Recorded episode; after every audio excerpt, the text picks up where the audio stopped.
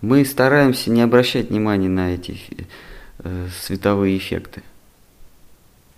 Это и не повторилось больше. Ну и хорошо. Если уж вам хочется увидеть духовное сияние, на закат солнца посмотрите. Ничем не хуже, чем ореол вокруг саджаны. По-моему, даже красивее. Да, просто каждый день же такого не видишь. Ну да.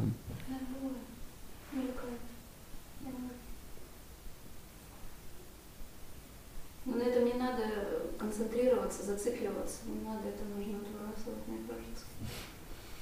кажется. Ну, ну, ну, есть и есть. Ну, Господь показал, или, или, я не знаю, ну, что я могу поделать? Если Он захочет, еще раз покажет.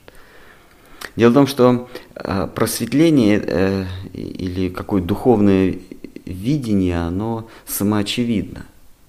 То есть, когда вы все задаете вопрос, что это было, это точно было не духовное.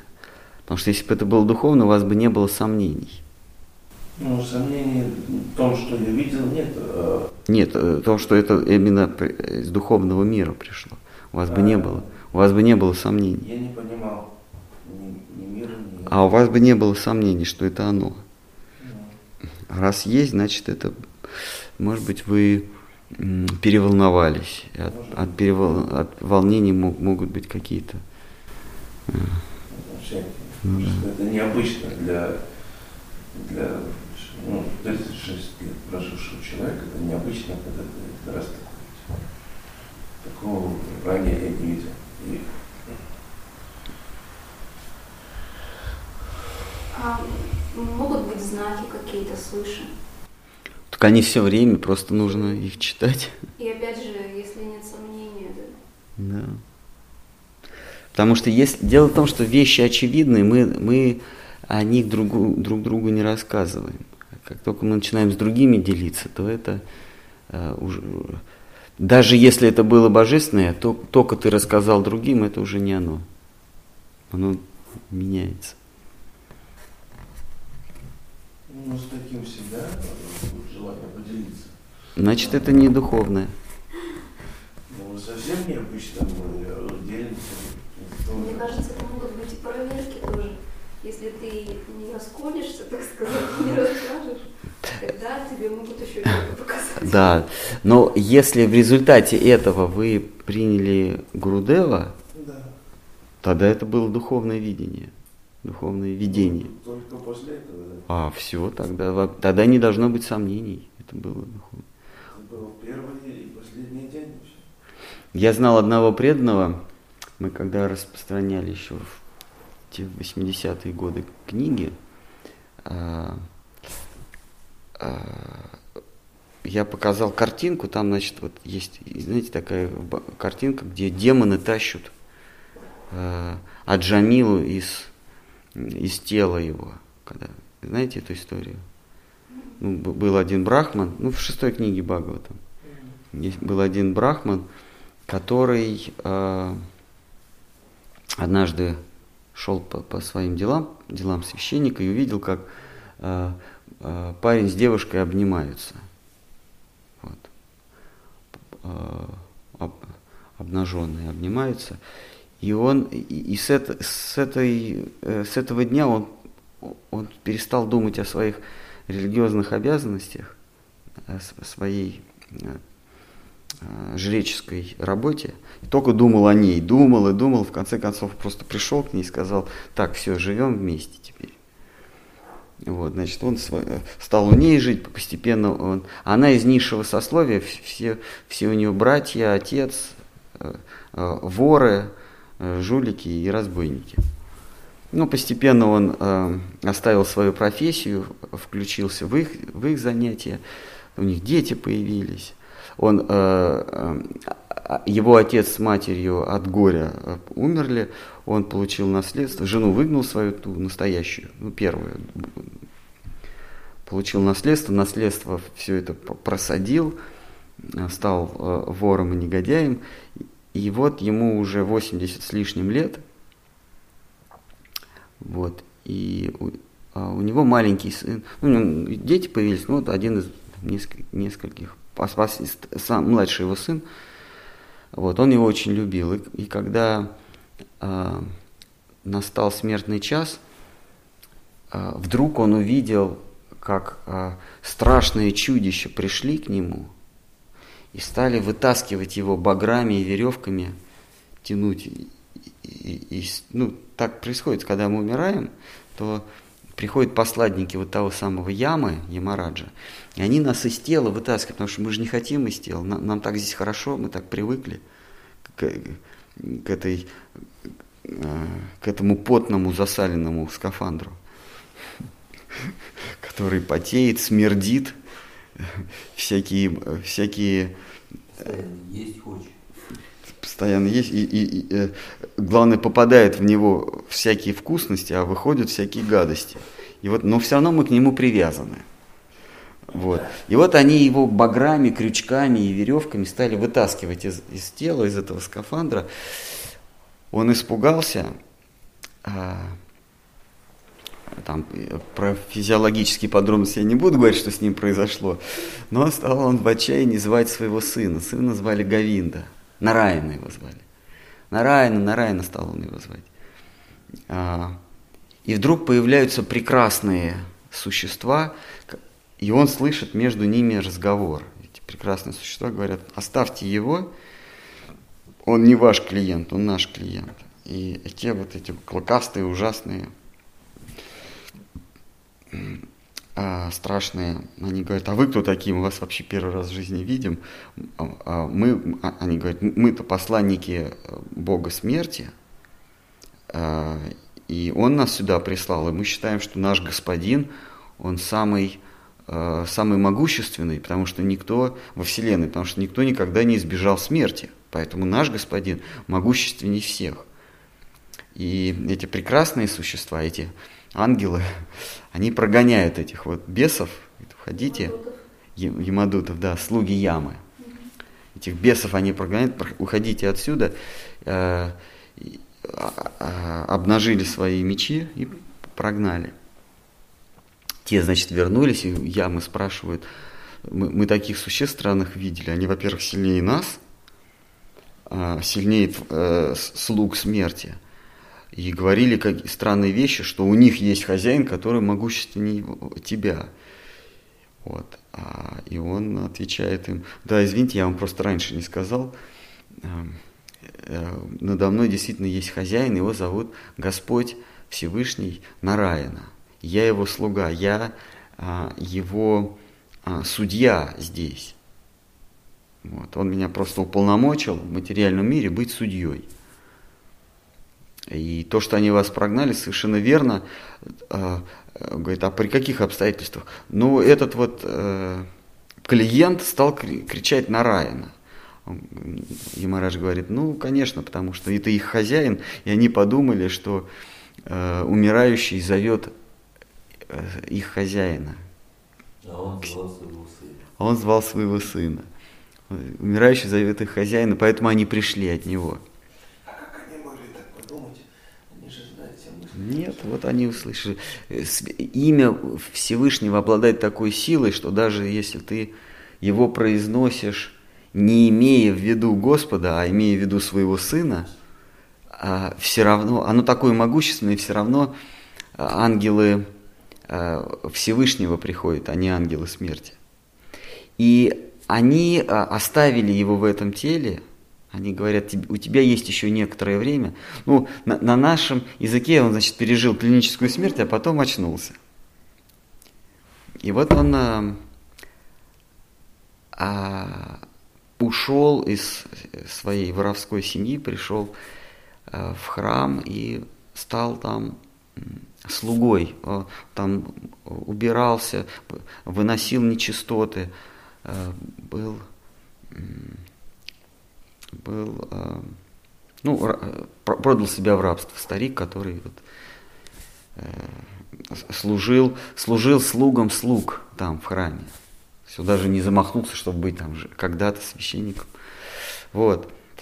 Вот, возвращаясь к моему случаю, я показываю вот это вот, говорю: вот вы вот ведете такую жизнь, а к вам придет смерть, она не за горами, придет смерть, вот смотрите, И он смотрит, и у него, я ему показываю эту картинку, как, как вот эти вот вытаскивают его. И у него зрачки расширяются, он говорит: я их видел, у меня было, я их видел когда-то, взял эту книгу. Так что вот я тоже получил благословение, потому что ему она очень нужна была. Вот, так что, вероятно, это не придумки, потому что вот человек подтвердил, что он... Нет, многочисленные истории в этом подтверждают. Правда? Я слышала уже такое. Ну, вот я лично от него, я прям вот их видел. А там такие, может быть, видели картины, такие черти ужасные, страшные. Почему, почему человек испытывает страх? Потому что он это видит. Мы, мы-то не видим, что у него перед глазами, но он видит, у него немеет язык, он от страха испражняется, испускает мочу, у него лицо перекашивает. Мы-то, мы-то думаем, у него там какие-то физиологические происходят изменения, а он, а сказать не может. Он только в ответ мычит, а, а там, там же ужас творится, что это даже пострашнее клипа э, «Триллер» Майкла Джексона. Сложно было всему. Я испугался.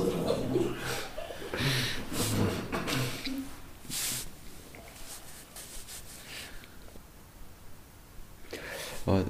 Что касается Гурудева, у меня такой, можно сказать, мистический опыт, потому что я на самом деле не был... То есть я принял Гурудева, потому что так надо было, не потому что я привлекся его личностью. Но мистический опыт связан, заключается в следующем.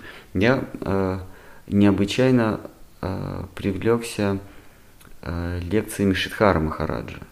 То есть вот он, он для меня был светочем в темном царстве.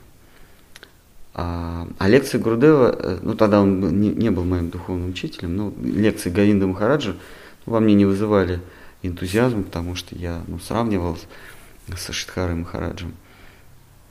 И я как-то, мы ехали с женой, я с ней поделился вот своими... своими чувствами, говорю, что вот Шридхара Махарадж для меня э, Бог, то есть я его боготворю.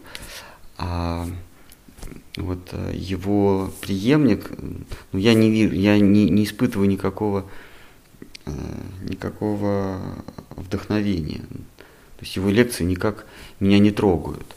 Вот, и она мне говорит, что ну, какие бы у тебя ни были к нему чувства, но Шридхара Махарадж, он э, он написал завещание, он сказал, что если вы не принимаете Говинду Махараджа, то вы не принимаете меня. И, и тех, кто не принимает Говинду Махараджа, он сказал, я, уходите из моего матха, вы мне не нужны. Если вы принимаете меня, но не принимаете Говинду Махараджа, вы мне не нужны. Я... Вот. И есть завещание, в котором он написал, а я этого не знал ничего, есть завещание, в котором написал все свое духовное наследие и все свое материальное наследие я передаю вот этому вот э, э, Говинде Махараджу. И для меня это был, ну, как бы такой голос разума. Ну, если я кому-то верю, то я должен ему верить во всем. Если он говорит, что э, если вы ищете духовный, э, духовное благо от меня, то вот мой представитель, мое... мое представление после меня, вот это Говинда Махарадж. И я принял Гурудева не голосом сердца, а голосом ну, разума. То есть мне просто сказали, вот его прими и все. Хотя я никаких чувств особых не испытывал. Вот. А потом прошли годы, какое-то время, я жене сказал, что вот если не тот вот разговор, я... То есть вот это, тот самый разговор, он меня подвиг на то, чтобы получить посвящение у Говинды Махараджа. Она мне говорит, а я тебе никогда такого не говорила. Говорит, я, я вообще этого не знала, то есть ты мне сказал. Про, прошло какое-то время, когда я уже инициацию получил, я говорю, я, а после инициации я говорю, вот я Говинда Махараджа получил посвящение благодаря тому, что ты мне тогда сказала в машине. Она говорит, я тебе такого никогда не говорил, потому что я этого не знаю. Про завещание, про... Вот вопрос, кто мне это мог сказать? Но, но это точно она была там. До сих пор вот загадка. Нет, когда идет определенный поток свыше, и иногда человек может что-то сказать, потом вообще не помнит, что он это говорил, потому что через него это как, ну, идет. Да. Ну, ну, можно так объяснить. Ну, в общем, то есть никаких там видений, никаких такого ничего, но вот какой-то непонятный вот случай. Почему вот есть такое, что мне кажется, что я здесь уже был, допустим, не, не, не об данном случае, но вообще. Наверное, какие-то психологические механизмы. Часто же у людей есть такое, что они так, да, что вот я здесь уже был, я здесь уже это видел. И даже не, не то, что то, что я видел, а действие какое-то я видел. Даже действие. Не знаю, наверное, какое-то мимолетное умственное помешательство. Это нельзя так понимать, что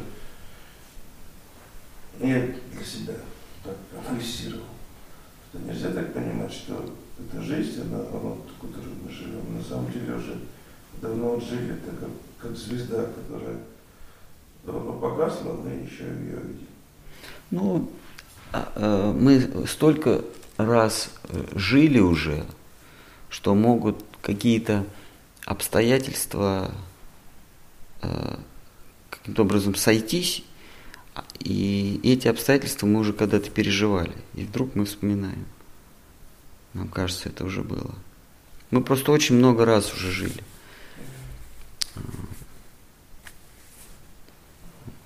На самом деле, вот как в литературе есть шесть сюжетов, нового мы уже никогда ничего не придумаем. И все книги, вся художественная литература на Земле, она есть вариация вот этих шести основных сюжетов. Вот. Это конфликт между голосом сердца и э, обществом. Там конфликт между поколениями, конфликт между друзьями. Это всего шесть. Я не помню, какие сюжеты это можно. Но также наша жизнь, то есть все наши, эм, все наши обстоятельства, все наши э, переживания, они переживались много-много раз. Может быть, их не шесть, а там двадцать пять. Но так или иначе, их, их законченный набор. И когда-то, видимо, обстоятельства повторяются, и нам кажется, что мы это видели. Наверное, мы это видели. Как кубик Рубика, знаете? Если вы какую-то последовательность делаете все время, то м- поначалу вы полностью его разбираете, там уже непонятно, полный хаос. Но если вы продолжаете это делать, делать, делать, потом кубик Рубика снова соберется. Допустим, вы три грани крутите, а по часовой стрелке на один оборот. Раз, два, три, раз, два, три. И у вас получается полная мешанина, полный хаос. Но если вы это продолжаете делать, ни разу не ошибившись, то оно потом бац, там через девятьсот раз, допустим, или через тысячу раз у вас он снова соберется. Так же и наша жизнь. То есть мы а, попадаем в, в разные как бы комбинации, а потом бац, и эти комбинации складываются в такой рисунок, который когда-то уже был. И вот мы, оп, опять. Похоже за действительное? Нет, те, тот самый сон, который мы видели когда-то, он э, э, как-то совпадает с тем, что мы сейчас видим, с этим сном. Нам кажется, что мы не понимаем, почему мы это уже знаем. Ну, так. Мы миллионы раз рождались, миллионы раз умирали. Миллионы раз нас обманывали, мы других обманывали, мы ели кого-то, нас ели кого-то, кто-то. Если мы не родились человеком, то у нас нет шансов умереть собственной смертью.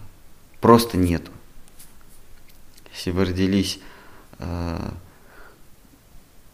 какой-нибудь там комаром. лягушкой, комаром, э, крокодилом, рыбой, вас обязательно съедят. То есть естественной смерти у вас не будет.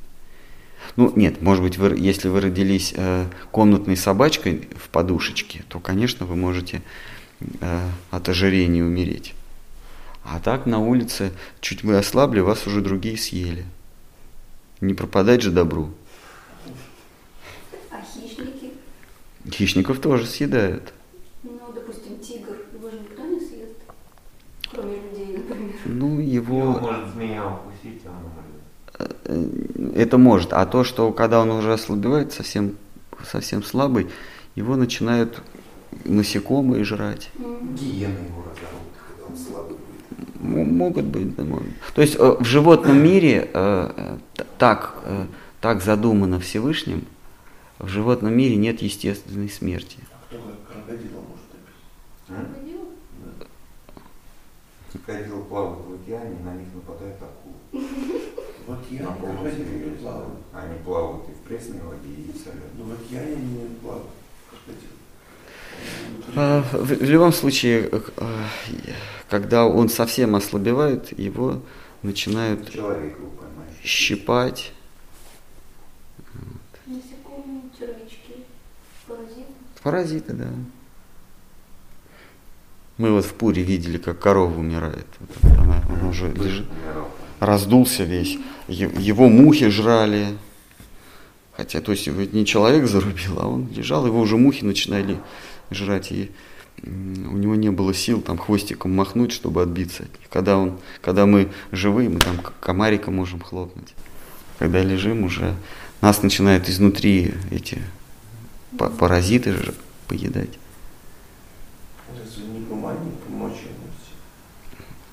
Я вам предлагаю этим заняться остаток своей жизни. Я просто спрашиваю, не гуманно ли? Ну, сейчас... Попробовал бы там это сделать, быстро бы забили. Рядом были... Рядом с ним лег бы. Нет, я к тому, что мы много раз рождались, много раз умирали, а когда мы рождались не в человеческом облике, нас убивали. Съедали, точнее. И до этого мы кого-то съедали, потому что э, живое существо имеет органическое тело, и питаться оно может только органикой. Это значит кем-то. Я просто к тому сказал про гуманность, потому что у меня мама здесь, в Германии, она работает в Альтенхайм, ну, где... где дом престарелых. Дом престарелых, да. И она иногда такие ужасы рассказывает, когда она приходит в субботу, что... Там людей, здесь по немецкому закону нужно дотягивать до последнего. Вот она уже, этот человечек есть не может, уже проглотить, тем более ничего не может. Ей специально делают трубочку в живот напрямую, и так ее кормят. Она не вставать, это уже давно, она уже не встает. Я так, она годами лежит, и мама говорит, ну раз, ну не гуманнее, а вот нельзя. А, Они, вы, а кто на себя возьмет... А... ответственность стать последним палачом. Потому что, понимаете, это же вопрос спорный. Мы ходим, но, может быть, гуманнее нас... Нам же, мы же тоже обречены. Может быть, гуманнее нас это самое... Ну да, какая разница, тебя убьют за, за десять минут до того, как ты естественно умрешь. Или тебя э, э, за, за двадцать лет. То есть начнет человек р- спекулировать. Человек уже пять лет не встает. Мы, но мы не имеем права быть судьями. Дело в том, что если он не домучается, этот человек, до конца, он родится, и эти пять лет он домучается в другом теле. Ну да, это вот так вот мы можем, как, как преданные, так рассуждать. Но... А бабушка, возможно, думает, что ой, не хочу умирать. Буду лежать, кормить, будут меня через трубочку кормить, и слава Богу, еще сколько. В любом случае, мы не имеем права брать на себя роль палача, того, кто, того, кто выключает последний свет в его комнате. Это пусть он... Я, я говорю о другом, что мы, что современная цивилизация, она стыдливо прячет умирающих и больных в больнице, в Альтенхайме. Это, это неправильно. Умирающие и больные, они должны быть у нас на виду. Мы должны знать, что нас ожидает. Мы не должны строить, строить иллюзии.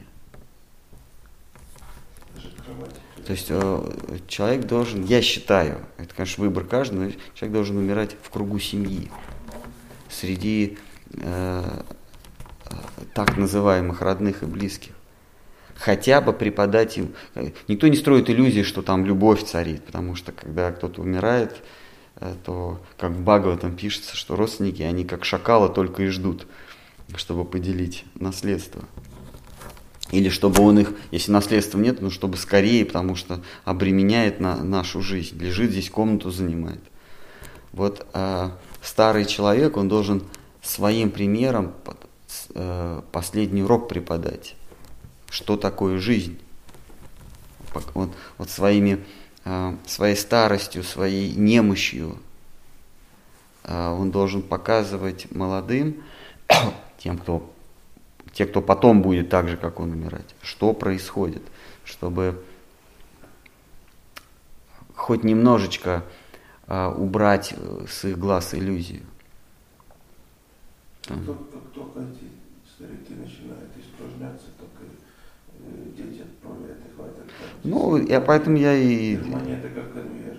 Поэтому я и говорил, что это личное дело каждого. Никому нет времени, все работают здесь, каждый час прописан, здесь все занимаются, это время, это время. Ну да, поэтому я и говорю, что это, конечно, личное дело каждого, но я считаю, что старик должен своим умиранием показать другим, что они как зомби бегают на работу, возвращаются.